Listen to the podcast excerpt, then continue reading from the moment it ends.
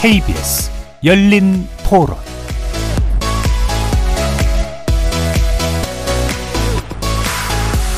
안녕하십니까. KBS 열린 토론 정준희입니다. 어떻게 하면 정적을 제거할까? 어떻게 하면 다음 선거에 유리하게 하기 위해서 구도를 바꿀까? 여기에만 골몰하고 있습니다.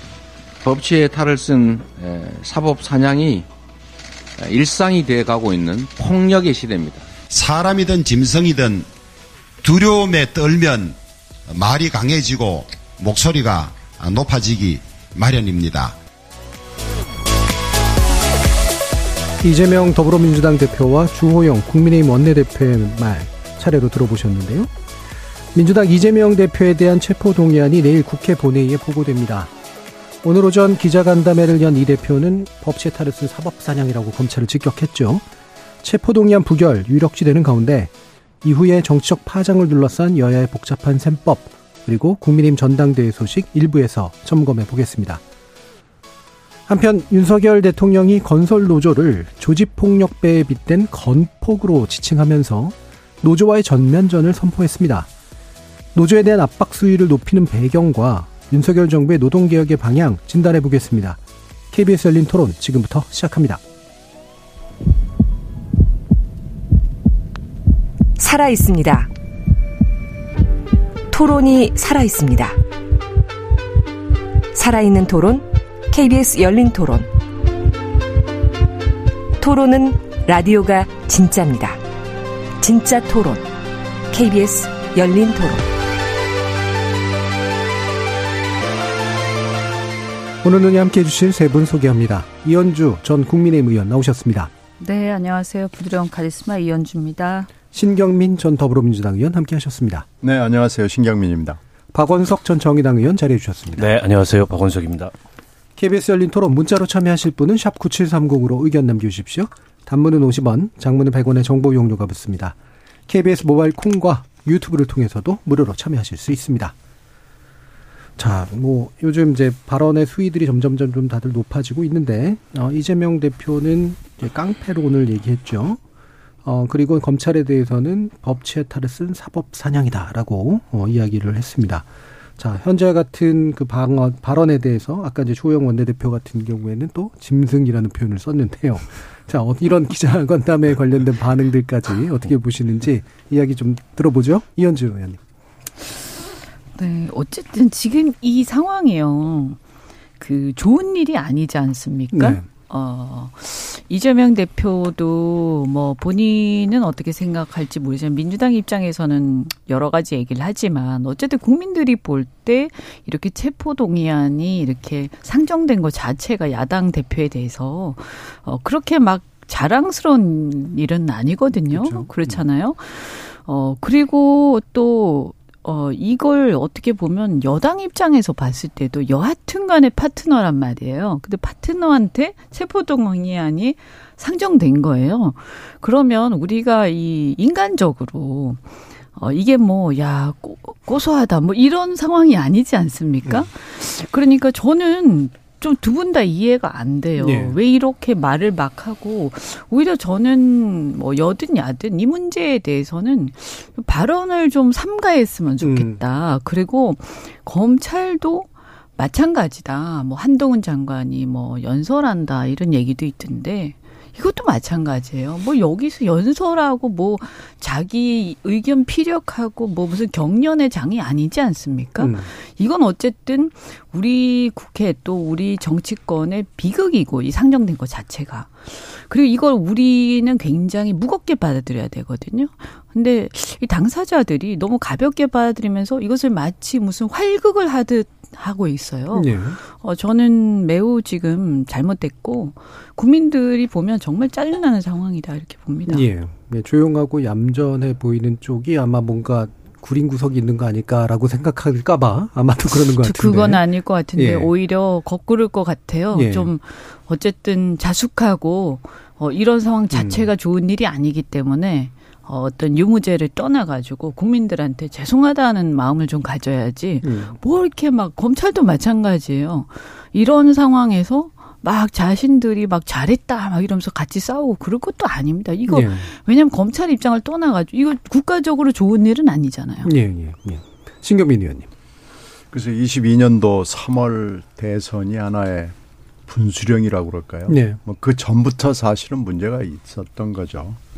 여당에서 윤석열 후보를 만들어내고 야당에서 아, 지금의 이재명 후보를 만들어내고 이러면서 22년이 쭉 흘러왔잖아요. 그러다가 이제 21년부터 그렇게 된 예, 거죠. 예. 그래서 이제 22년에 3월 9일 날 대선이 이렇게 되면서 지금의 그 어떻게 보면 대하 드라마하고 이런 이런 정도의 스토리가 아마 이런 이때쯤이면 이렇게 나올 거 이렇게 나올 거다 하는 것들이 대충 예상이 됐던 건데 23년 1월, 2월, 3월이 이렇게 흘러갈 거다 라는 예상이 지금 눈앞에 펼쳐졌는데 예.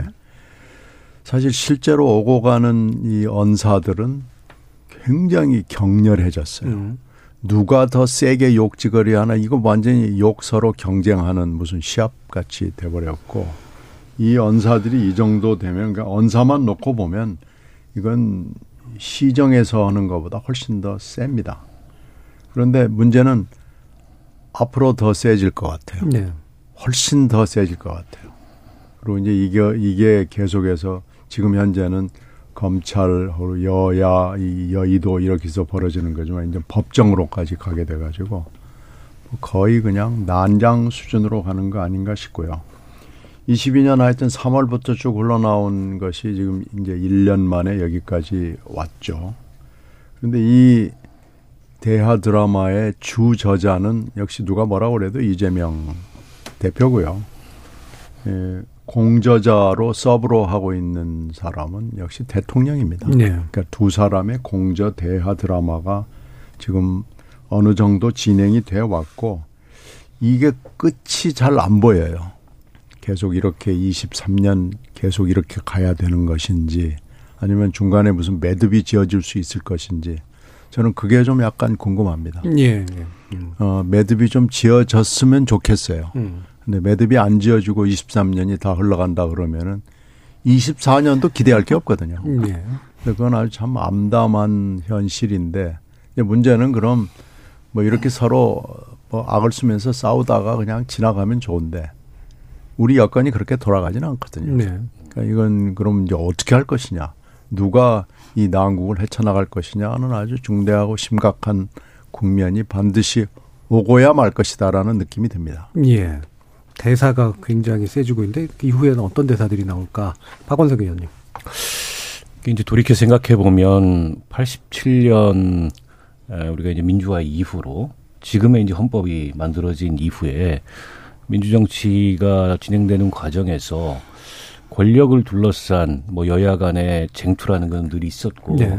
때로는 그것이 굉장히 격렬하기도 했고 또 그런 격렬함이 우리 정치를 한 걸음 더 나아가게 하는 그런 동력이 되기도 하고 때로는 뒷걸음질 치게 하는 이제 그런 요소가 되기도 하고 그랬는데 지난 그 이 권력의 쟁투의 양상을 아무리 되돌아봐도 지금 같았던 적은 한 번도 없는 것 같아요. 음.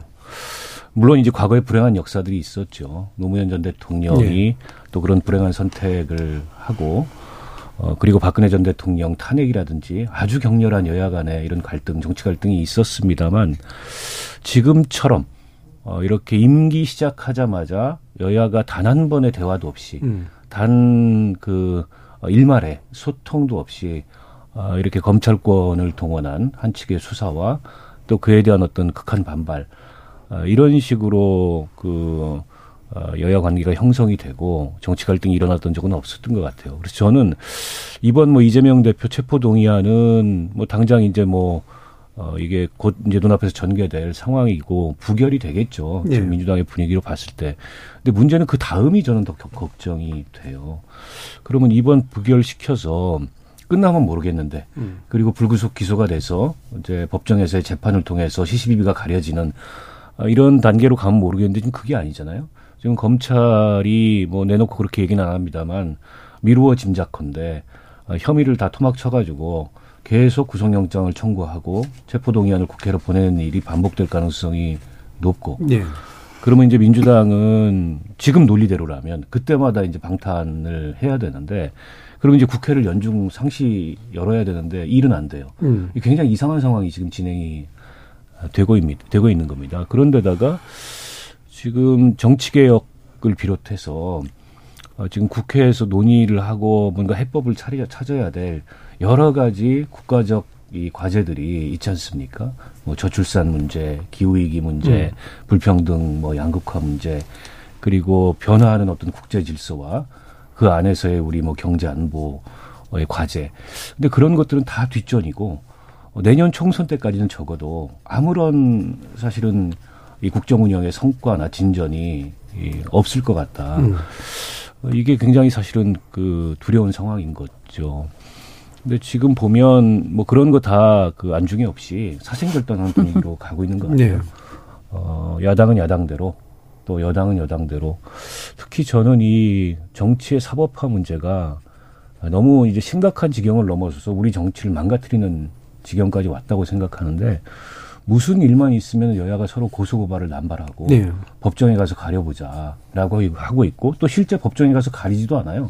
그걸 정치적으로 승복하지도 않고 네. 그걸 또 정쟁의 수단으로 삼고 이런 악순환이 계속 반복되고 있어요. 그래서 어느 시점에선가 또 어느 상황에선가 이런 악순환의 고리를 끊어야 되는데 도대체 어떤 어, 방법을 통해서 어, 누가 이 악순환의 고리를 끊을 수 있을지 그런 것들이 굉장히 염려스럽고요. 이재명 대표 오늘 기자회견은 보면 뭐 내용상 특별히 새로운 내용은 없습니다. 결국 그 영장실질심사 아니죠 체포 국회 체포동의안 부결을 앞두고서 음. 아, 당 내부와 지지자들을 결집시키기 위해서 본인의 입장을 얘기한 것 이상의 특별한 의미가 없고 음. 어, 한동훈 장관이 오늘 한 얘기는 그 얘기를 법정에 가서 해라. 어, 이재명 대표 논리라로 논리대로라면 부결이 되지 않겠냐 네. 이렇게 또 맞받아 치고 있고 국민의힘에서는 굉장히 극단적인 언사들이 그에 대해서 음. 나오고 있고 그러니까 뭐 뭔가 이게 좀 달라질 상황이 아무 그 전혀 없고요. 결국 그 이번 체포 동의안이 부결되면 그 다음에 펼쳐질 상황 여기서 다들 뭔가 좀 새로운 어떤 모색이 있어야 되는데 그런 건 전혀 없이 지금의 갈등을 계속 반복한다면 저는 그냥 정치가 무너지는 어, 이런 상황으로 귀결될 거라고 생각합니다. 예. 그래서 세분 모두 현재 상황에 대해서 굉장히 좀 부정적이면서 우려하시는 목소리를 냈는데 결과적으로는 어쨌든 어뭐 보고가 이루어진 보고하는 과정에서 한 번 또 강한 또 원사들이 오고 갈 테고 또 이제 표결하는 과정에서 이제 어떤 새나 이런 것들이 이제 보여지게 될 텐데 아까 신경미 의원님께서 이제 어떤 식으로 좀 매듭이 좀 져줬으면 좋겠는데 그 매듭의 형태는 무엇일까? 민주당 내부가 뭐 어느 쪽이든 다 매듭을 져야 되니까요. 근데 민주당 내부에서는 나름대로 매듭에 대한 시나리오들은 좀 있을 텐데 어떤 이야기들이 좀 오고 가고 있나 좀 궁금하기도 하네요. 지금 27일 그 이제 첫 번째 체포 동의안은 매듭은 아닐 것 같습니다. 예. 아, 그건 왜 그러냐면은 어, 며칠 전 의총에서 서른 의원이 그냥 일도 남마로 어, 우리는 똘똘 뭉쳐서 부결이다라고 어, 결론을 내버렸거든요. 네. 그러니까 다른 사람들이 뭐 할 얘기가 없어진 거예요. 음, 음. 어, 비윤, 아, 비명 반명의 선봉장에 해당하는 서른 의원이 아, 이건, 이건 무조건 부결이야. 뭐 다른 얘기 할 거 없어. 뭐 이렇게 결론 짓듯이 얘기를 해버렸기 때문에 어, 문, 이, 지금 169석이잖아요. 그러다가 이제 친민주당 계열의 에, 의원분들까지 다 합하면은 176, 177이 됩니다. 그러니까 이거, 이거 이제 그렇게 거의 갈 거예요. 오히려 네. 국힘당 쪽에서 부결적으로 넘어올 분들이 있지 않을까라고 지금 기대를 하는 분위기가 있는데 뭐 그렇게 되지는 않겠지만 그럴 정도로 어, 부결은 뭐 너무나 확실하죠. 그래서 부결이냐 아니냐는 이미 관심권에서 벗어났고 몇 표가 과연 부결표가 나올 것이냐라는 거기 때문에요. 근데 이제 문제는 어 지금 소환 영장 체포 동의안이 지금 이 1차가 나온 거고요. 2차가 필연코 반드시 있고 아니면은 지금 현재 돌아가는 상황으로 봐서는 체포동의안이 부결됐을 때 구속영장 재청구를 혹시 그 사이에 1, 2차 사이에 또 네. 살짝 네. 집어넣는 거 아닌가라는 의심을 하고 있거든요. 음. 야당 쪽에서. 그렇죠. 그렇게 되면 이제 1.5가 있을 수도 있고요. 2차 내지는 3차까지는 온다고 보면 결국은 이 체포동의안 가지고는 아 무슨 결판이 나거나 뭐 여기서 결말을 한 매듭을 짓는 것은 좀 어려울 것 같아요. 예. 결국은 지금 현재 민주당의 내부를 들여다보면 이재명을 둘러싸고 있는 결사옹이파들이 몇십 명이 있죠. 음. 그런데 더 많은 숫자가 관망파가 있고요. 음. 또 그만큼의 숫자가 이재명 후 이재명 대표가 좀 정리가 되는 것이 민주당을 위해서 좋겠다라고 생각하는 예. 상당한 숫자가 있습니다. 음. 그런데 이제 이 정리되는 게 좋겠다고 생각하는 숫자의 의원들이 다 일치 단결해서 언제 어떻게 정리하는 게 좋겠다라고 생각하는 게 아니고요. 이 결이 좀 다릅니다. 예. 예. 빨리 했으면 좋겠다. as soon as possible 했으면 좋겠다. ASAP파들이 이제 강경파들인데 그건 좀 너무하지 않냐. 예. 그러니까 이건 이 첫 번째 파도에 대해서는 일단 부결을 하고 기소시의 정리를 하는 게 어떻겠냐라고 예. 얘기했는데 지금 건너가 고문이 어, 새로운 안을 내놨어요. 음. 어, 그 고문회의 끝나고 나서 본인이 직접 자기 입으로 내가 이렇게 얘기했어 그러면서 그래 이번에는 의원들이 그렇게 결정했다니 부결로 대표를 밀어주고 다음번에는 대표가 자기 발로 걸어서 판사 앞에 가시오. 예. 이렇게 얘기했단 말이에요. 그러니까 이게 이제 하나의 또 하나의 방책이 돼서 음. 또 상당히 많은 의원들이 아 그것도 좋은 아이디어일세라고 예. 생각하는 거예요. 그리고 정말로 그 이대명 대표가 정리됐으면 좋겠다고 생각하는 사람이면서도 온건한 분들은 선거법 1심이 나오면 자연스럽게 정리하는 것이 맞지 않겠느냐라고 생각하는 거예요. 그래서 결들이 다 다른 거죠. 음. 그러니까 이 하여튼 방법론과 시기는 다르지만 정리를 생각하는 의원들이 꽤 있다는 것이 굉장히 중요한 예. 요인입니다. 예. 근데 이분들이 뭐 무슨 엄청난 대의명분 때문에도 그렇겠지만은 사실은 선거에 유리한 것을 생각하는 거예요. 예. 이 여론 지지도, 당 지지도가 20%에 미치지 못하는 상황이 오면 백약이 무효입니다. 선거는 지지율 앞에 뭐 장사가 없습니다. 예. 그래서 이렇게 해서 만약에 방탄 정당, 방탄 국회로 계속 갈 경우에 민주당 지지율이 올라갈 리는 없잖아요. 음. 그게 이제 아주 천천히 떨어지느냐 아니면 아주 그냥 날카롭게 떨어지느냐는 차이가 있을 뿐이지 예. 떨어지게 돼 있거든요. 그러니까 어, 우리가 정말로 정당답고 어, 야당다운 이런 걸 하려면은 어차피 이재명 대표가 본인의 거취를 정리하는 것이 좋지 않겠느냐라고 예. 생각하는 어, 이런 정리파들이 상당 숫자가 있다라는 음. 것이 이제 하나의 요인이 되고 이것이 결국 당 지지율 그리고 앞으로의 에, 사법 처리의 방향 뭐 이런 거하고 연동이 되면서 어떤 하나의 매듭이 지어질 수 있지 않을까 그는 저는 그렇게 전망합니다. 예. 그 정리라고 하는 건 이제 일단은 이제 당 대표직을 내려놓고 이제 법적 절차에 그렇죠. 뭐 따르는 법적 절차에 순응해서 따라가는 수밖에 없는 거죠. 예. 음, 그걸 염두에 두고 있는 이제 일정 수의 사람들이 어느 시기에 어떤 방식으로 이제 그거를 아, 이행하게 될 것인가라는 문제가 한 가지 있는 것 같고요. 어, 또 한 가지 좀 이렇게 짚어봐야 되는 거. 그래서 방금 말씀 주신 것처럼 예, 지지 민주당의 지지율이 이제 계속 답보 상태 내지 약간 하락, 답보 하락. 뭐요 사이에서 이제 왔다 갔다 하는 것 같은데 뭐 여론조사 결과마다 조금씩 다르긴 합니다만 이런 것들이 결국은 장기적으로 이렇게 어, 뭐라고 표현해야 될까요? 어, 이 주식시장하고 비교하기 좀 그렇긴 합니다만, 아, 이런 답보 상태에서 지속적으로 좀 하락하는 쪽으로 가게 될 가능성이 클까? 한번 예상을 해 주신다면 박원석 의원님? 그러니까 사실은 대한민국 정치에서는 아, 야당이 잘하느냐 못하느냐는 별로 중요하지 않습니다. 네. 결국 대통령과 여당이 잘하느냐 못하느냐 이게 이제 선거의 승부를 가르는 굉장히 중요한 요소였는데 지금 객관적으로 윤 대통령이나 국민의힘이 잘하고 있다고 보기 어렵잖아요. 그러면 야당은 이제 그 반사 이익을 누리면 되는 건데 그 반사이익을 지금 못 누리는 게 네. 지금 민주당의 고민이고 음. 어, 민주당이 겪고 있는 어려움인 것 같아요. 거기에는 이제 이재명 대표의 사법 리스크가 자리하고 있는 거고 만약 이재명 대표의 사법 리스크가 없었다면 혹은 지금 이재명 그 의원이 당 대표가 아니라면 양상은 조금 달랐을 예. 겁니다.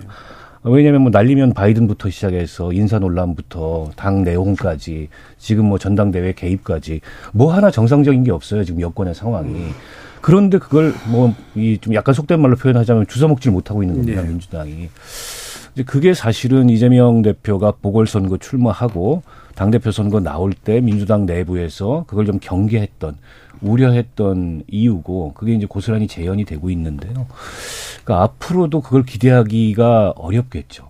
어, 그렇게 보면 민주당 지지율이 뭐 급격히 폭락은 하지 않더라도 이게 뭔가 좀 이 반전을 반등을 만들어낼 수 있는 모멘텀은 현재의 이재명 대표 체제를 그대로 두고는 없다. 음. 그리고 이게 이제 지금부터 지금까지는 뭐 방탄이 아니었다 이렇게 방어가 가능했지만은 이번에 체포동의안을 부결시키고 나면 그때부터는 방탄이지 않습니까? 네.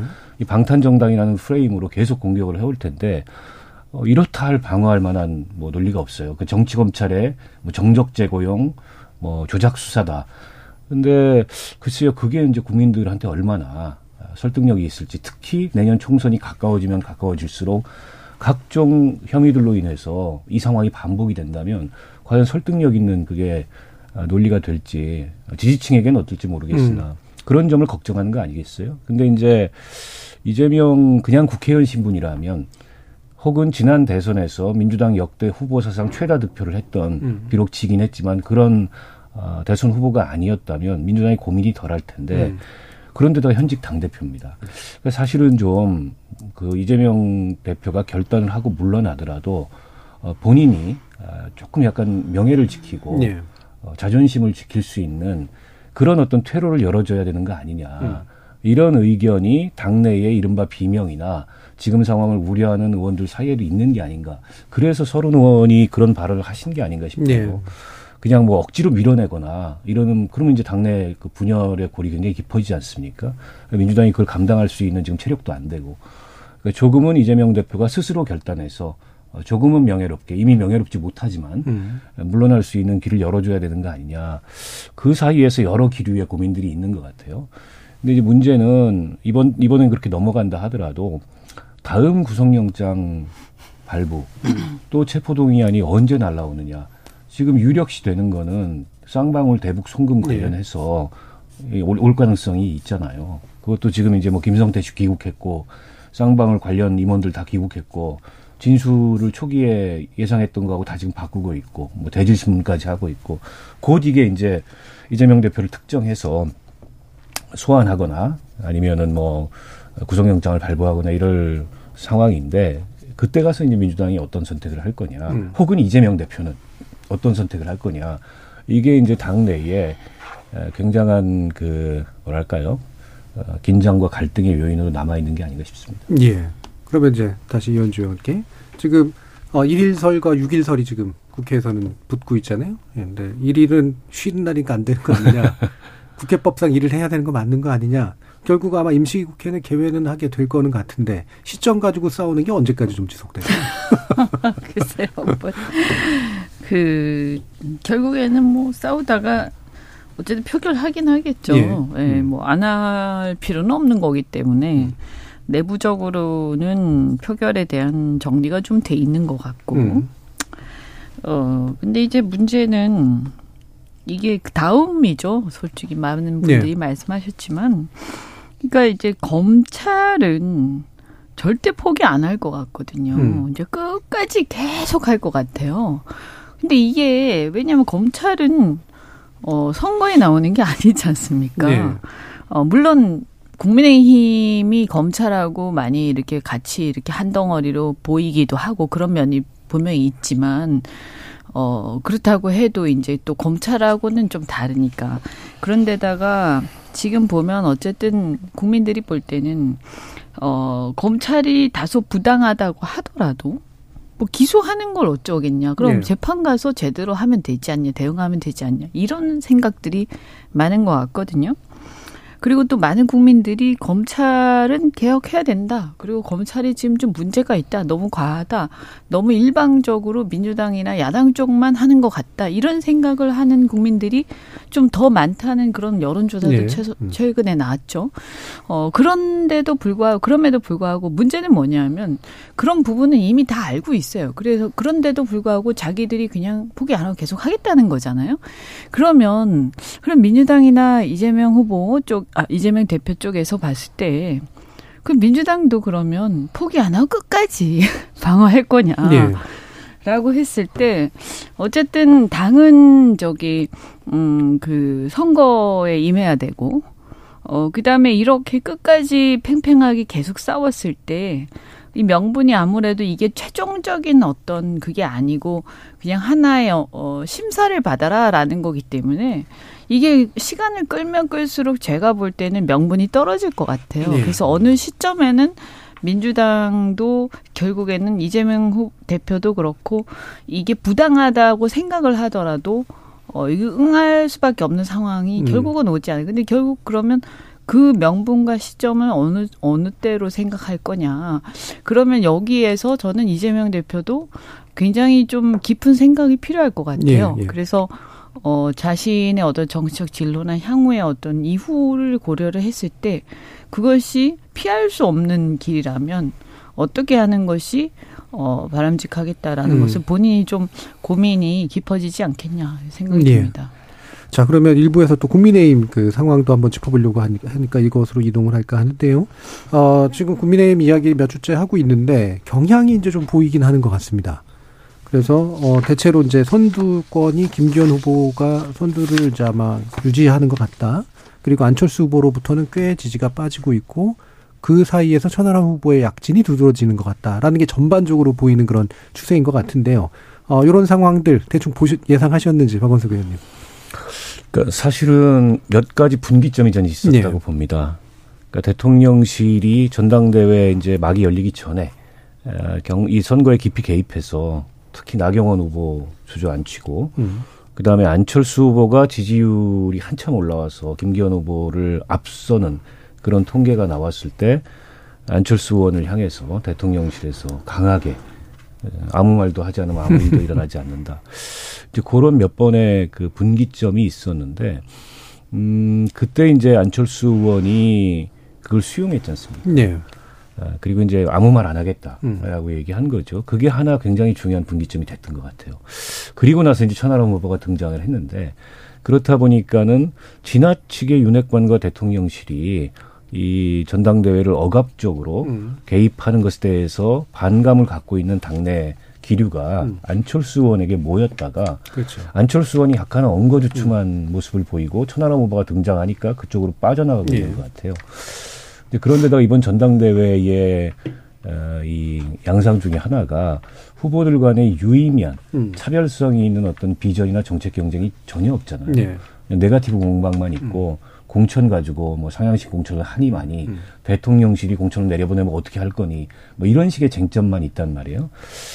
그러다 보니까는 사실은 격렬하긴 한데 뭘 볼 거는 없는 그렇게 네. 되면 대세론이 탄력을 받아요. 예. 그러니까 안철수 후보 입장에서는 또 그쪽으로 표가 흩어지는 음. 그런데다가 안철수 의원이 국민의힘 출신이어서 단단한 기반이 있으면 모르겠는데 그것도 아니고 어떻게 보면 높은 인지도와 대선 주자로서의 그런 기대감 또 중도 포지션에 있기 때문에 그런 어떤 확장성에 대한 네. 기대감. 근데 이게 이제 지금 구도가 이렇게 비윤, 뭐 친윤 이렇게 형성이 되다 보니까 그 사이에 어정쩡한 안철수 의원의 표가 흩어지고 있는 게 아닌가 싶고요. 천하람 후보는 이미 저는 많은 성과를 얻은 것 같아요. 네. 그러니까 출마만으로도 물론 이제 이준석 전 대표의 그림자가 드리워져 있긴 한데 그와는 또 좀 차별성이 있는 이 천하람이라는 정치인의 목소리를 어, 내고 있고 또 이분이 이제 호남에서 정치를 하잖아요. 예. 대구 출신인데 음. 국민의힘 저- 당적을 가지고서 그것도 어떻게 보면 당내에서 굉장히 중요한 음. 그 소중한 자원일 수 있단 말이에요. 그러니까 당내에서 천하람 후보를 지지하지 않더라도 어 그리고 뭐 이준석 전 대표에 대해서 반감을 갖고 있더라도 이번에 천하람 후보가 나와서 메시지를 내고 어, 저렇게 도전을 하는 걸 보면서 아 저런 그 젊은 정치 자원은 국민의힘 내에서 앞으로 굉장히 중요하게 쓰면 좋겠다. 이런 식의 평가들이 형성이 되고 있는 것 네. 같아요. 그런 면에서 봤을 때 천하람 후보가 결선을 뭐 갈 수 있을지 없을지 모르겠는데 갈 수도 있다고 보죠. 저는 음. 만약 결선을 간다면 이제 상당한 그야말로 이제 돌풍, 막판 네. 돌풍 이걸 기대해 볼 수 있을 것 같고 설사 결선을 못 가고 3위로 마친다 하더라도 음. 정치적으로는 얻은 게 가장 많이 많은 후보가 아닌가 어, 저는 그렇게 생각을 합니다. 예. 사실 이번에 제일 의외의 모습은 황교안 그렇죠. 후보신데요. 예. 부정선거 뭐 이 이미지만 남아 있었고 네. 또 삭발하고 단식하고 음. 이런 이미지만 남아 있었는데 그리고 김기현 후보랑 뭐 적당하게 손잡지 않겠냐 음. 이런 관측이 있었는데 그 울산 KTX 인근 어. 땅 네. 이 쟁점을 들고 나와서 잘 몰랐거든요. 당내에서도 별로 아는 분들이 없었던 것 같아요. 그걸 가지고 아주 일관되고 집요하게 이 김기현 후보를 몰아붙이면서 선거의 쟁점을 만들었어요. 네. 그러면서 굉장히 뭐랄까요 좀 강, 이 단호하고 강한 모습을 보이고 있거든요. 그게 이번 전당대회에 의외로 신스틸러가 이 황교안 후보가 되고 있는 게 아닌가. 황교안 후보 입장에서는 한 15% 정도 얻으면요. 예. 이후에 본인이 총선은 물론이고 대권 도전할 기반을 갖는다.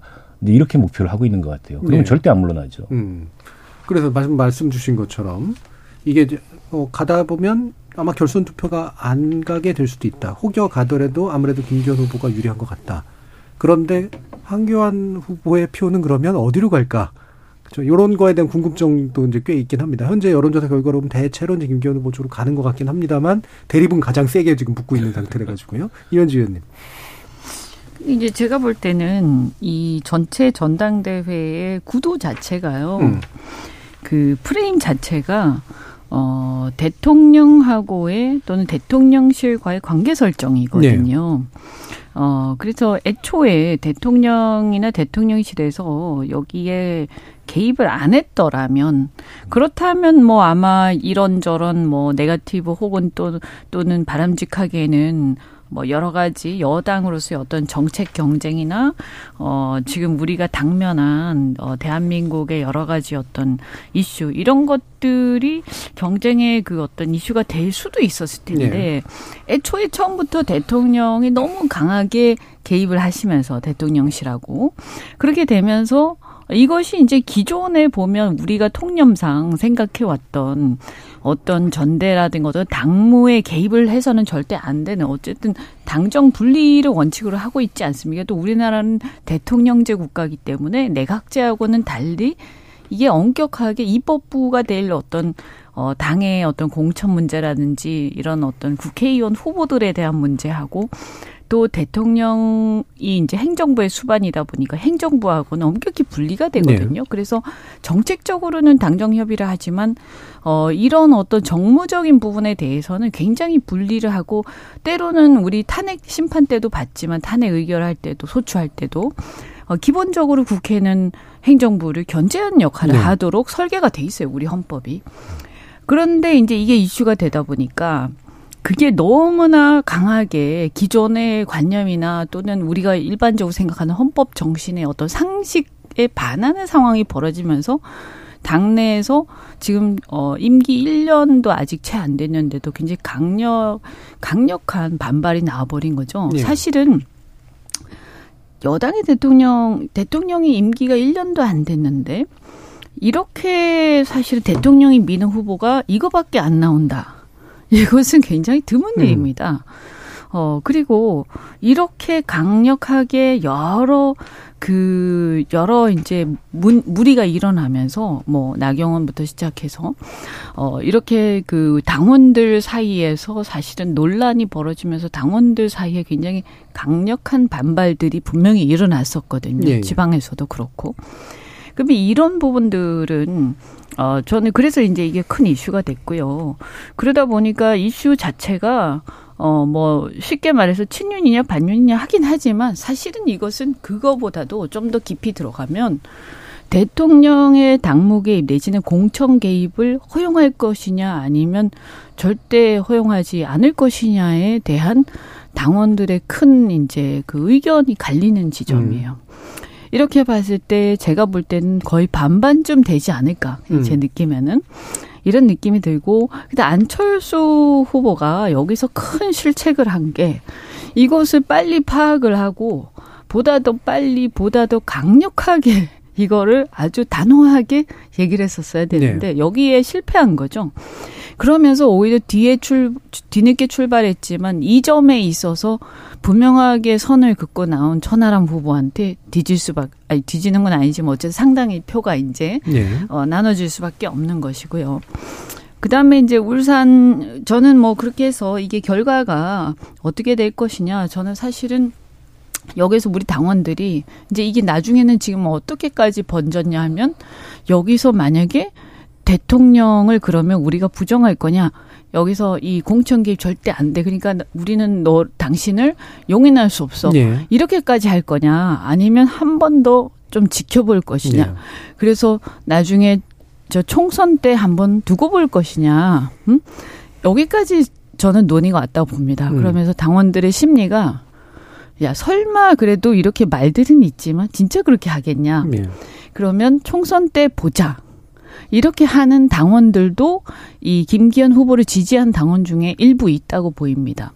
그래서 이게 나중에 제가 볼 때는 어떻게 어떻게 해서 대세를 지금 어쨌든 대세론으로 가고 있는 뭐 약하긴 하지만 김기현 후보가 현재로서는 굉장히 상당히 유리할 수밖에 없는 네. 상황이고요. 왜냐하면 당원들이 대통령을 부정하거나 이런 쪽으로 가는 것은 아직까지 시기상조라고 생각하고 네.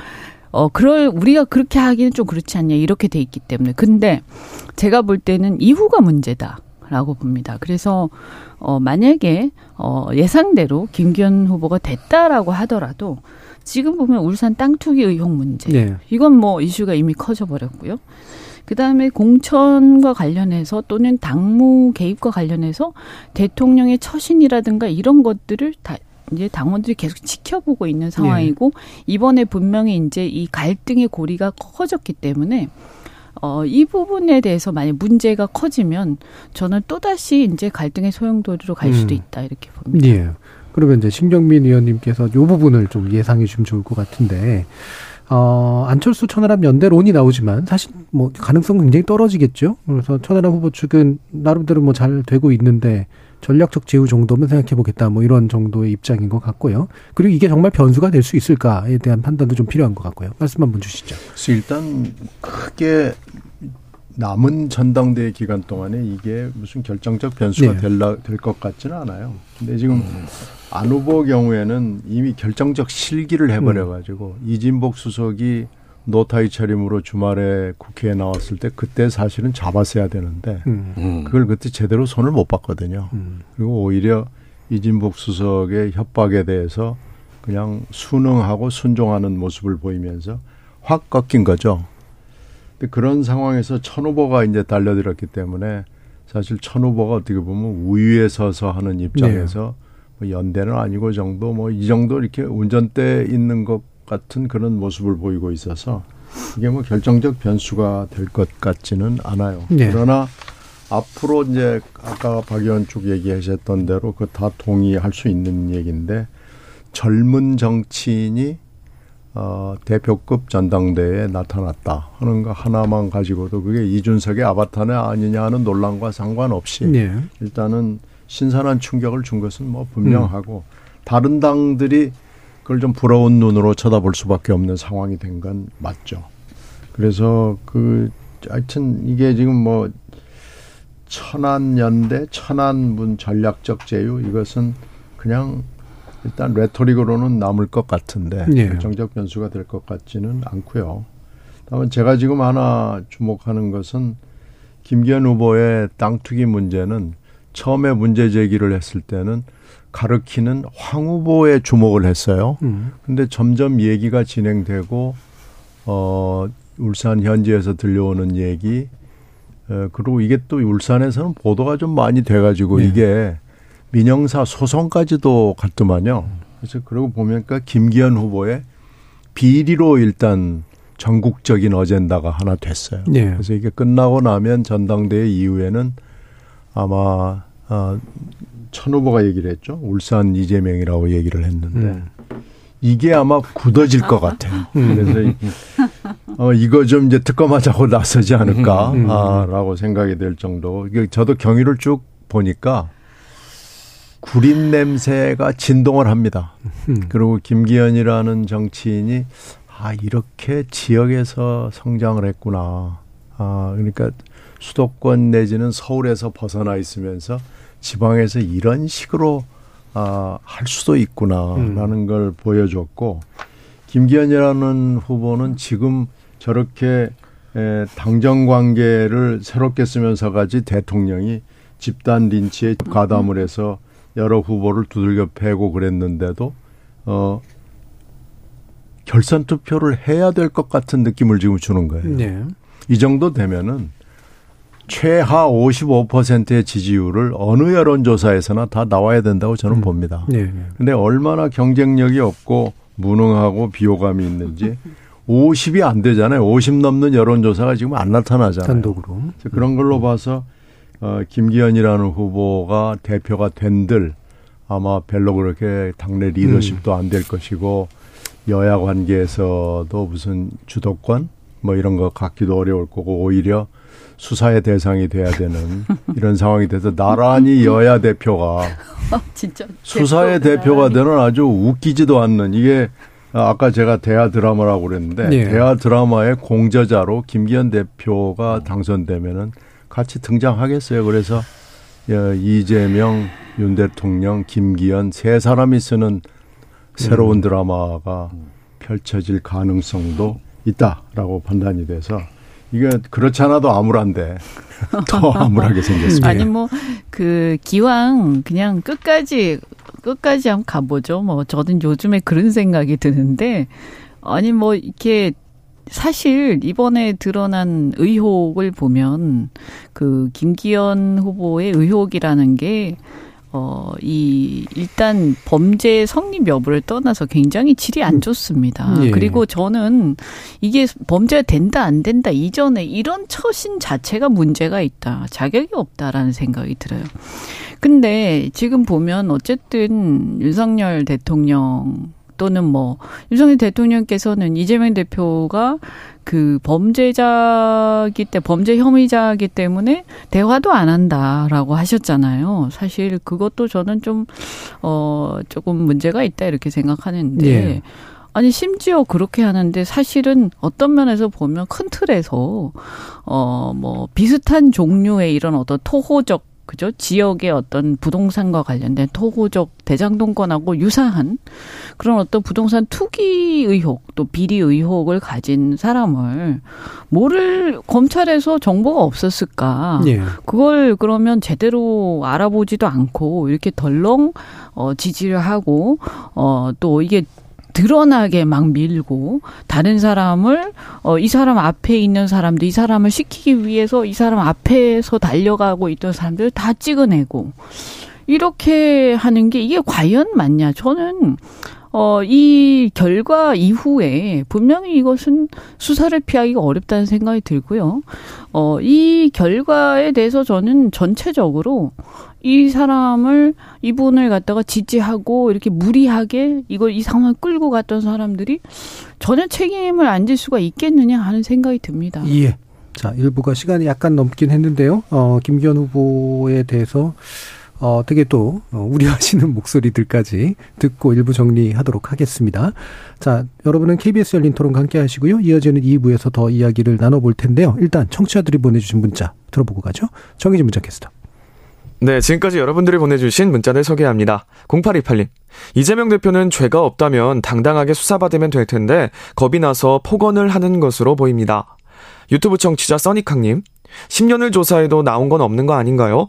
살아남기 위해 청렴할 수밖에 없었다는 이재명 대표 응원합니다. 5202님, 국회의원의 불체포 특권에 숨고 다수당의 방탄에 또 한 번 숨나요? 주택 김해님, 이재명 대표가 돈을 받았다는 증거도 없는데 뇌물이라니 황당합니다. 3352님, 난방비 폭탄에 살인적인 물가로 하루하루 너무 팍팍합니다. 제발 서민 살림살이 좀 살펴주세요. 8902님, 솔직히 슬픕니다. 우리나라에 정말 이렇게 정치인다운 정치인이 없는가? 진정으로 국민과 나라를 걱정하는 리더는 없는가? 참 암담하고 씁쓸합니다. 대통령, 여당 대표, 야당 대표 다 똑같습니다. 라고 보내주셨네요. 네, KBS 열린 토론. 이 시간은 영상으로도 생중계하고 있습니다. 유튜브에 들어가셔서 KBS 일라디오 또는 KBS 열린 토론을 검색하시면 방송에 참여하실 수 있습니다. 방송을 듣고 계신 여러분이 시민 농객입니다. 계속해서 청취자 여러분들의 날카로운 시선과 의견 보내주세요.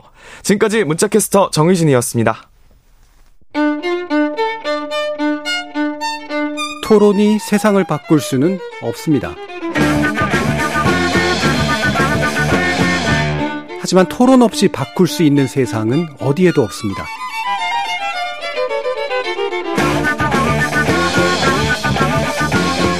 세상의 선한 변화를 갈망하는 당신. 정답이 아니라 질문의 힘을 믿는 당신. 우리 KBS 열린 토론에서 만납시다.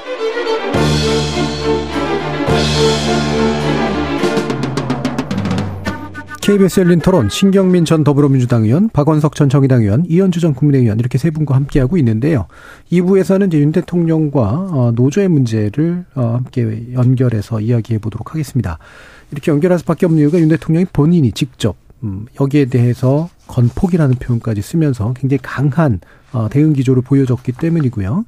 여러 차례 이제 강조를 해서 정치적 우선순위가 굉장히 높아진 그런 이슈가 갑자기 돼버렸는데 박원석 의원님 네. 먼저 얘기 들어보야 되요 그러니까 현 정부가 3대 개혁 과제의 하나로 노동 개혁을 제시하고 있고 그 3대 개혁 과제 중에서도 우선순위를 네. 아마 두고 있는 것 같아요.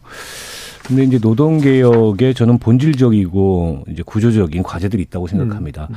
우리 노동 시장의 이중 구조 양극화 네. 문제, 또 지금 뭐 임금 체계라든지 정년 연장 음. 문제라든지 어, 뭐 노동 시간 관련된 문제라든지 이게 이제 구조적이고 제도적이고 또 산업 구조와 우리 산업의 어떤 경쟁력의 변화와 관련돼서 중요한 과제들이에요. 네. 그와 더불어서 이제 노사 관계를 좀 현대화하고 선진화할 필요성도 있는 거죠. 지금 우리 대한민국의 노사 관계가 그렇게 현대적인 노사 관계라고 음. 보기 어려운 게 많거든요. 어찌됐든 이 사용자 측은 책임을 회피하고 어, 노동자, 노동자들이 당연히 예, 누려야 될 기본권이나 이런 것들에 인색한 이제 그런 그 구시대적인 모습을 계속 반복하고 있고 그에 맞서서 또 노동조합 쪽에서는 관성적인 파업이나 이런 것들이 반복해서 일어나는데 별로 네. 실효성을 거두지 못하는 이런 노사 관계를 좀 바꿔야 되는데 근데 윤석열 대통령은 느닷없이 어, 이 노사 법치주의라는 개념을 만들어서 들고 나왔어요. 네. 저는 노사 법치주의라는 말은 처음 들어봤습니다. 이 정부 들어서서 아, 결국에는 법을 지켜라. 내지는 법으로 기강을 잡겠다 한마디로 이 얘기인 것 같은데 그런 차원에서 이른바 이제 노조 부패 이걸 때리고 나온 게 아닌가. 네. 라고 생각하는데요. 이제 원론적으로 말씀을 드리자면 어떤 큰 개혁도 당사자들이 아, 그 개혁을 위해서 이, 이 논의에 응하고 또 그, 그 개혁을 수용하고 음. 합의하지 않으면 그런 개혁은 불가능합니다. 그렇죠. 그건 뭐 역대 역대 모든 정부에서 저는 마찬가지였다고 생각하고 때문에 노동 개혁을 하려면은 노동자들 혹은 노동조합을 정당한 파트너로 인정하고 그 노동조합과 좀 진지한 대화를 이어나갈 그런 준비가 돼 있어야 되는데 일단 그런 준비가 전혀 안 돼 있고 그냥 노조 때리기 혹은 노조를 악마화하는 것을 노동개혁이라고 네. 착각하거나 혹은 그렇게 치환하려고 하는 거 아닌가 이런 걱정이 되고요. 물론 이제 건설 현장 일부에서 그 일부 노조의 일탈 행위가 없었다고 얘기하기 어렵습니다. 분명히 있었고 저는 그런 거는 법에 따라서 음. 정당하게 처리되면 되는데 그게 마치 건설 노조 전체 문제인 것처럼 음. 혹은 대한민국 노동조합 운동 전체의 문- 문제인 것처럼 민주노총이나 한국노총 전체 문제- 문제인 것처럼 아, 이렇게 좀 비약하고 비화하는 거는 좀 문제가 있다고 네. 어, 보고요. 지난번 이제 화물연대 파업 때 아마 그때 화물연대 파업에 강경 대응하면서 지지율이 좀 오르고 어, 속된 말로 재미를 좀 봤다. 아, 때문에 이번에 그 건설노조 관련해서도 비슷한 어떤 정치적 동기를 가지고 대응하는 게 아닌가 싶은데요. 근데 이제 그 그것에 그치는 게 아니고 뭐 노조 회계 투명성까지 얘기하고 네. 있는데 어떻게 보면 헌법상 헌법과 법률의 보호를 받는 노동조합이라는 자율적 결, 결사체의 근간을 어, 이 뭐랄까요 좀 무시하거나 혹은 그 근간을 인정하지 않거나 혹은 그걸 침해하는 어, 그런 위험한 선까지 나오고 있는 게 아닌가 싶어서 음. 굉장히 걱정스럽습니다. 예. 그 방금 이제 말씀 주셨던 것처럼 여러 가지 이슈들이 이제 이 안에 다 들어가는데 이게 뭔가 대통령에게는 굉장히 중요한 우선순위가 된 것 같고 그런데 이제 그게 건폭이라고 하는 용어로 표현이 되고요. 또 노조하고 청년을 좀 대립시키는 듯한 그런 구도를 또 만들고 있고요. 그리고 이제 노조도 지원금 받고 보조금 받으니 이제 회계 투명성 확보해서 회계 장부 내라라고 하는 것 이게 이제 노사법치주의에서 나온 그런 내용이죠. 이런 식으로 이제 좀 묶어서 지금 얘기가 되고 있는데 이와 같은 접근법에 대해서 신경민 의원님의 판단 한번 여쭤보죠. 사실 이제 80년대에 민주화가 되면서 각 직장마다 네. 어, 이 노조들이 이제 뭐 완전히 유행처럼 생기기 시작하는데 그렇죠. 민주노조 운동. 그렇죠. 음. 그 그때가 어떻게 보면 굉장히 중요한 정치적 계기였을 뿐만 아니라 노사 관계에 있어서 굉장히 중요한 계기였어요. 네. 직장을 당기던 그 당시 젊은 사람은 물론이고 나이 든 사람들도 너무나 당연시됐던 여러 가지 노사 관계, 직장 문화 이런 것을 다 투영하는 좋은 계기가 음. 됐죠. 그래서 여기에 이제 그 이후에도 굉장히 많은 세월이 지났지만 사실 우리가 그렇게 바뀐 것은 많지 않습니다. 그때 이제 저도 노조 운동에 참여를 하면서 보니까 어 스트라이크 그러니까 파업을 합법 파업이 불가능합니다. 네. 파업은 다 어, 불법이. 우리 우리 법을 다 이렇게 들여다보면서 야 우리가 그래도 먹물든 노조인데 음. 불법 파업하지 말고 우리가 좀 합법 파업을 한번 해볼까?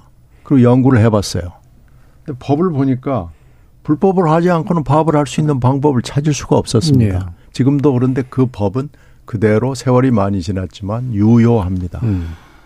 그러니까 지금 윤 대통령이 하고 있는 얘기가 무슨 얘기인지는 알겠어요. 예. 그뭐 세대도 지금 갈라치기 하고 뭐 이렇게 갈라치기를 자꾸 하는데 그 중에 뭐 건폭 같은 얘기는 일, 일명 공감되는 부분이 있어요. 음. 조그마한 공사만 사실 하려고 그래도 다들 골치 아파해 하거든요. 예, 예.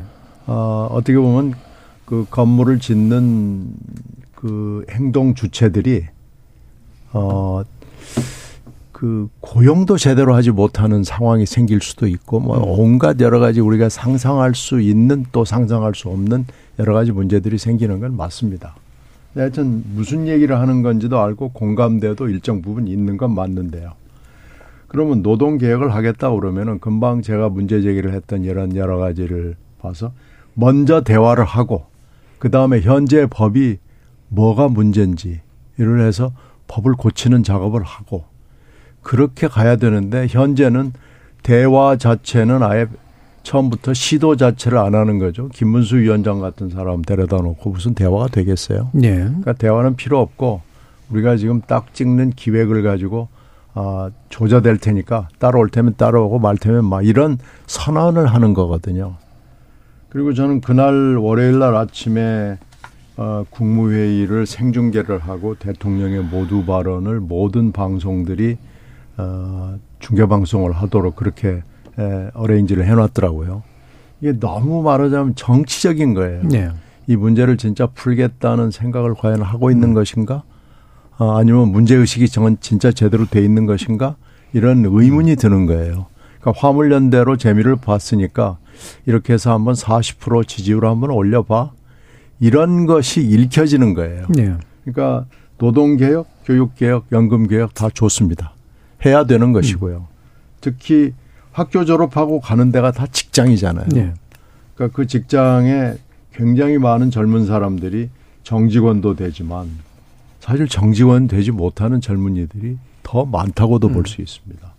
뭐 하청업체로도 가야 되고 또 특고라는 형태로 내몰리기도 하고 뭐 이러기 때문에 이런 것부터 시작을 해서 지금 현재 어, 노사에서 벌어지고 있는 문제들을 조금 더 구조적이고 어, 대화를 선 대화를 하고 법의 잘못된 것, 특히 아예, 아예로 기준에 의해서 지금 현재 우리가 못하고 있는 여러 가지 제도적 불비가 있으니까 네. 이걸 어떻게 할 수 있을 것인가. 지금 당장 못하면 어, 계획을 세워서 3년 계획, 5년 계획, 뭐 10년 계획을 세워서 하고 그러면은 아, 이건 뭐 박수 받을 일이죠. 네. 어, 굉장히 좋은 일이죠. 그렇게 해서 우리 젊은이들 또 나이 든 사람들에게 어, 꿈의 직장을 만들어주고 우리 사회가 어, 코스트는 조금 들어가더라도 합리적인 사회가 되는 첫걸음이기 음. 때문에 저는 환영합니다. 음. 근데 방법론에는 전혀 동의할 수 없습니다. 예. 자, 그렇다면 시장 자유주의자를 계속 강조해 오신 네. 이현주 의원님 혹시 이 부분에 대한 다른 생각이 있으신가요? 네. 아니 저는 뭐 문재인 정권 때 이렇게 보면 네. 사실은 어떤 면에서는 노동계하고의 공동 정부 비슷했잖아요. 음. 그죠? 그래서 어 상당히 뭐 소득 주도 성장 그다음에 비정규직의 정규직화 뭐 이런 것들을 계속 이렇게 추진해 가면서 어 이 어떤 면에서 보면 그 사실은 그런 것들이 이제 시장의 상황에 안 맞는데도 불구하고 무리하게 한다든지 비정규직의 정규직화 같은 경우에는 사실은 불공정성의 문제를 야기하기도 했었고요. 그래서 이게 이제 반감이 커지고 특히 산업 현장에서는 아 너무 정부가 노동계에 끌려다닌다 네. 이런 이제 불만이 팽배했죠. 그리고 나서 정권 교체가 됐는데 저는 이렇게 문, 지금 윤석열 정권의 지금 문제가 뭐냐. 정권 교체를 해, 하고 문재인 정권을 적폐 청산을 해야 된다. 뭐 이런 음. 거에 지금 사로잡혀 있어서 그런지 모르겠는데 너무 적폐 청산에 몰두하시는 것 같아요. 그래서 반대 극단으로 또 달려가고 네. 있다.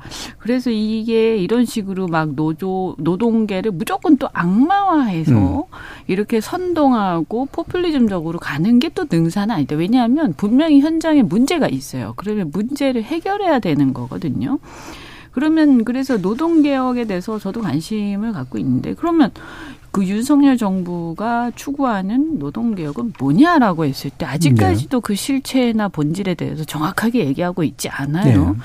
그러면 제가 볼 때 우리가 지금 직면하고 있는 노동개혁의 과제는 뭐냐 했을 때 산업의 어떤 그 프레임, 그러니까 패러다임이 계속 전환되는 이 시대에 이 노동의 어떤 역할이라든가 노동의 양상, 유형 모든 게 달라지고 있지 않습니까? 음. 그래서 제조업 중심의 그런 어떤 정규직 노조 중심의 어떤 노동에서 지금 굉장히 다양한 노동으로 전환돼 가는 시점에서 실은 이제 사각지대가 무수하게 발생하고 있고 그 노동에 다양하게 생기는 노동 비슷한데 노동 아닌 것 같기도 하고 또는 비정규직이지만 이 비정규직도 뭔가 불이익한 부분들은 바꿔야 될 것 같은데 이거는 뭐가 이렇게 근거 법이나 이런 게 빈약하고 이런 것들에 대해서 해결을 해줘야 되는 거예요. 네. 근데 지금까지는 문재인 정권까지는 이것을 비정규직의 정규직화 이런 굉장히 비현실적인 음. 방식으로 해결하려고 했었고 결국은 저는 실패했다고 네. 봅니다. 그러면 어 윤석열 정부에서는 현실적인 대안들을 내놓고 그 과정에서 이제 불법이나 과도한 투쟁을 하는 것을 어, 또 부수적으로 나무라야지 음. 대안은 전혀 내놓지 않고 네, 네. 그것을 진압하는 데만 지금 집중하고 있는 음. 것은 저는 주객이 전도된 것이다 이런 생각이 들고요. 네. 노사 법치주의라는 말도 잘못된 말이에요. 왜냐하면 법치라는 것은 국민들의 입장에서 권력이 법을 넘어서서 음. 자의적으로 행사될까봐 얘기하는 네네. 것이지 권력자가 국민을 향해서 법을 지키라고 호통칠 때 쓰는 용어가 아니에요. 법치라는 네. 것은. 네. 그러니까 이 말은 정확하게 말하면 제가 볼 때는 검사의 입장, 그러니까 음. 범죄자를 처벌하는 입장에서 노조한테 니네 법 지켜라. 그래서 노조 준법 운동 네, 비스무리한 네. 건데요. 그렇죠. 그래서 이런 용어 자체도 기본 법치에 대한 개념 자체를 잘 이해하지 못하고 남용되고 있다. 그래서 제가 볼 때 가장 큰 문제는 윤석열 대통령께서 지금 시장 그러니까 노사 문제에 대해서 본질을 제대로 이해를 못하고 철학이 분명하지 않은 것 같아 안타깝지만 네. 지금 현재 우리나라의 아까 제가 노동의 문제도 말씀을 드렸지만 사실은 어 가장 심각한 게 이미 기존의 상태 자체가 균형이 상실돼 있는 음. 상태예요. 우리가 화물연대에서도 봤다시피 일단 기본적으로 이제 대기업의 어떤 정규직 노조를 빼고는 대부분이 비례성이 맞지가 않아요. 그 힘의 불균형 상태에 예. 있거든요. 네. 그러니까 예를 들면 하청 하청 그 근로자들도 마찬가지고요. 그러면 이런 부분들에 대해서 그러면 하청 근로자들에 대해서 임금이 너무 턱없이 싼데 이게 과연 공정하냐라는 것을 고민을 해보고 그러면 이걸 공정하게 임금을 올려주, 그러니까 임금이 좀 올라가게끔 맞춰주게끔 하려면 어떻게 해야 되냐 이 얘기를 하면서. 예. 근데 이게 이제 너무 과하게 투쟁하면 음. 이건 우리가 용납하지 않겠다. 음. 이렇게 가야 되는 거예요. 그게 진짜 개혁 이라고 저는 생각하거든요. 그래서 이건 지금 어 과거에 우리가 야당으로서 어 문재인 정권이 너무 과하게 끌려다닐 때 비판하던 스탠스 가지고는 부족해요. 예. 이제 정권을 잡았기 때문에 문제를 해결하겠다는 적극성을 가지고 시장의 문제, 노동계 노동 그 현장에서 노동자들이 겪고 있는 어려움을 해결하겠다는 생각을 먼저 가지고 적극적으로 하려고 해야지 권력 이미 이미 우리한테 권력이 있는데 왜 자꾸 남을 탓하고 계속 그렇게 부수적인 문제를 집착하느냐. 저는 굉장히 답답해요. 그럼 이런 식으로 지나고 하고 나면 또 시간만 가고 몇 년이 지나도 똑같은 상태에서 노동자들은 또 괴로울 것이고 또 그러면 나중에 다른 방법이 없으니까 또 과격한 투쟁을 할 수밖에 없고 네. 문제는 전혀 해결되지 않아요. 네. 자, 그러면 이게 남은 시간 또이 부분을 그래서 쟁점으로 또 한번 짚어주시면 좋을 것 같은데요. 지금 대통령이 말하는 것은 문제 삼는 게 이거죠. 이제 그 건설 현장에서 원래비로 이제 책정돼 있는 부분 여기서 이제 부정이 싹 튼다. 그다음에 어 특정 노조나 이런 데서 이제 고용 강요를 한다. 또 한 가지가 회계 이제 보조금 지원 받으면서 왜 회계 장부 안 보여주느냐 사실 이런 부분들이잖아요. 여기에 대해서 박원석 의원님께서 하나하나 좀 짚어주시죠. 이제 원래비라는 게 네. 건설 현장에서 이제 관행적으로 만들어진 일종의 이제 급행료 같은 네. 건데요. 네. 대부분 고층 건물을 짓거나 이럴 때 이제 타워 크레인이 들어가지 음. 않습니까? 음. 그 타워 크레인 기사들에게 이 하청 업체, 하도급 업체들이 일종의 공사를 좀 빨리 할 수 있도록 도와달라라는 네. 차원의 수고비로 음. 주던 건데 그게 이제 점점 과도해져 가지고 일부 극단적인 사례에서는 뭐 타워 크레인 그 회사에서 받는 월급보다 훨씬 더 음. 많은 음. 월례비를 강요하고 안 하면 이제 태업을 한다든지 이렇게 공사를 그 공기를 연장시키는 그런 비협조적인 모습을 보여서 사실상 하도급 업자들을 협박하고 있다. 네. 어, 이 일소해야 된다. 물론 이제 그런 일이 실제로 일어나도 일어나고 있다면 문제겠죠. 실태 파악을 해서 개선을 해야 되는데, 음. 근데 이제 법원이 이와 관련된 사건에 관해서 최근에 팔 판례를 내놨는데 광주 고법에서 이걸 임금의 일부로 봐야 된다 이런 판례를 내놨어요. 왜 네. 그러냐면 하도급 업자가 원도급 업자하고 계약할 때 그 월례비를 하도급 대가의 일부로 계산을 해서 음. 받았고 그리고 같은 지역 내 하도급 업체들끼리 이 월례비를 다 공식화해서 그 limit도 상한도 정해놓고 음. 그렇게 운영을 해왔기 때문에 이거는 타워크레인 기사가 부당하게 요구하는 거라기보다도 이미 익히 그 이 원하청 간에 네, 네. 그리고 거기에 고용돼 있는 건설 그 회사 건설 관련 직원들 간에 관행으로 정착돼 있는 임금의 일부다. 이런 판결을 내놨습니다. 음. 만약 대법원에서 이게 인정이 된다면 네. 지금 정부가 원래비를 근절하겠다. 아, 그리고 뭐 면허도 취소하겠다. 음. 형사처벌하겠다. 이거 전부 다 어떻게 보면 헛소리이거나 헛발질을 하는 네. 게 돼버리거든요. 어, 때문에 좀 신중해야 될 사안을 음. 이렇게 마치 건설 현장의 일부 문제를 어떻게 보면 좀 이렇게 부각시키려다가 네. 무리하게 음. 사례를 들거나 논리를 동원하는 게 아닌가 이런 생각이 첫 번째로 들고요. 음. 그다음에 채용 강요라든지 장비 사용 강요라든지 일부 건설 현장에서 그런 사례가 있는 거는 분명합니다. 근데 그게 이제 건설 노조 전체의 문제인가? 저는 아닌 것 같고요. 그분들을 노조로 볼 수 있는가도 좀 문제예요. 노조라기보다 일종의 사업자 단체 같은 음. 이런 모습을 보이고 있어서 명칭은 노조라고 달았을지 몰라도 이걸 마치 대한민국의 노동조합 운동, 특히 건설 부분의 노동조합 운동의 전반의 문제인 것처럼 하는 것도 저는 과장돼 있다. 이걸 좀 지적하고 싶고 회계장부 문제는 아, 주, 또 조합원들에게 회계장부 공개 의무를 갖죠 노동조합이. 네. 근데 정부에게 그걸 공개할 의무는 없습니다. 그 노조법 뭐 14조에 그 이 재정 장부나 서류 이런 것들을 갖추고 사무실에 비치해 놔야 된다. 그리고 27조에 보면은 결산 서류나 이런 상황에 대해서 주무관청이 요구할 때 제공해야 된다. 근데 국회 입법조사처에서 해석이 나왔어요. 그 결산 그 이 자료나 그 상황을 갖다가 네. 중국관청에 공개하는 그 서류에 재정 장부나 서류는 음. 포함이 되지 않는다. 그렇게 해석하는 건 틀렸다. 음. 라고 하기 때문에 자의적인 해석에 기초해서 노조가 갖고 있지 않은 의무를 지금 뭐 부과하려고 하고 그거 따르지 않으면 무슨 질서 음. 유지 뭐, 뭐 위반 예, 예. 뭐 이런 걸로 처벌하겠다. 음. 과태료 처분하겠다. 내지는 그동안에 정부 재정 지원하던 거 다 끊겠다. 그것도 제가 보기에는 좀 부당한 요구인 것 같고 물론 노동조합 스스로 회계나 운영상의 투명성을 기해야 되는 건 맞습니다. 네. 근데 그 회계나 운영상의 투명성을 기해야 될 대상은 조합원들이죠. 특히 조합비에 있어서는 정부가 보조금을 지급하는 거 음. 각종 이제 보조금들이 많은데요.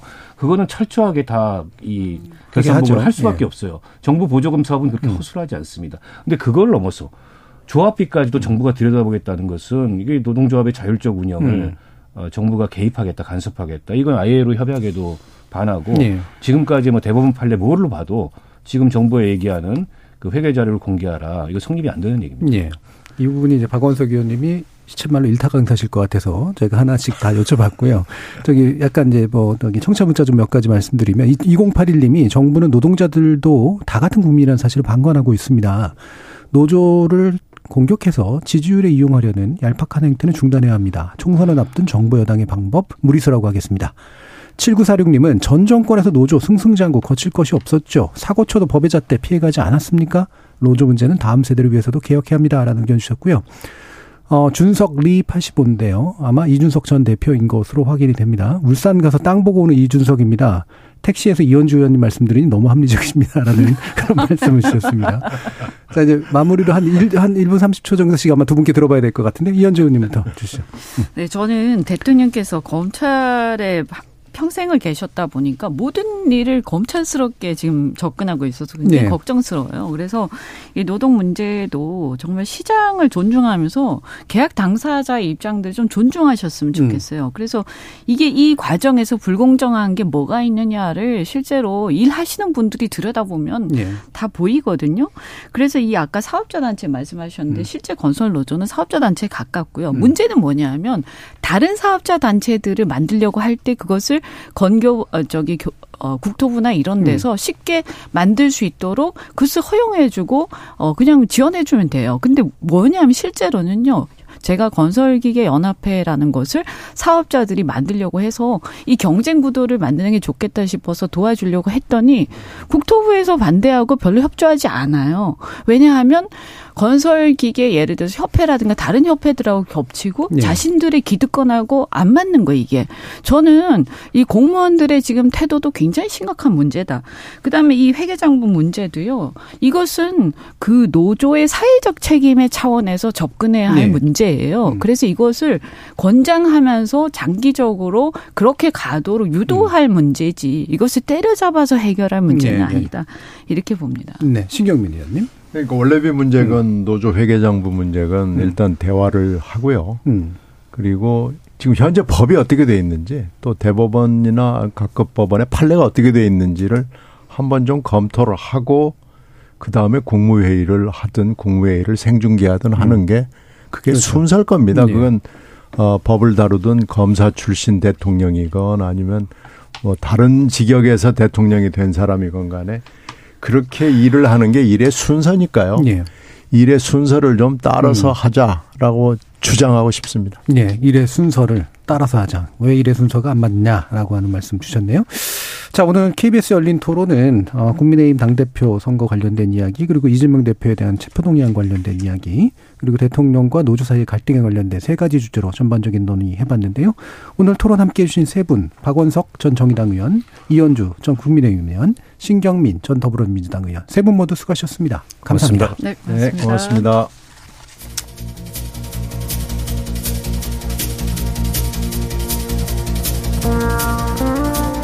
우선순위라는 말이 있죠. 희소한 자원을 효율적으로 쓰기 위해서는 선순위 과제랑 후순위 과제를 명확히 해야 된다는 거죠. 또 권한과 책임의 비례성 원칙이라는 것도 있습니다. 힘이 센 주체에게는 그만큼의 책임을, 힘이 덜 센 주체에게는 그보다 덜한 책임을 묻는다는 거죠. 대통령이라는 최고 권력자가 노조를 가장 큰 문제로 삼는 것, 정책의 우선순위, 그리고 책임의 비례성이라는 기준에서 어떻게들 판단하시나요? 참여해주신 시민 농객 여러분 감사합니다. 지금까지 KBS 열린 토론 정준이었습니다.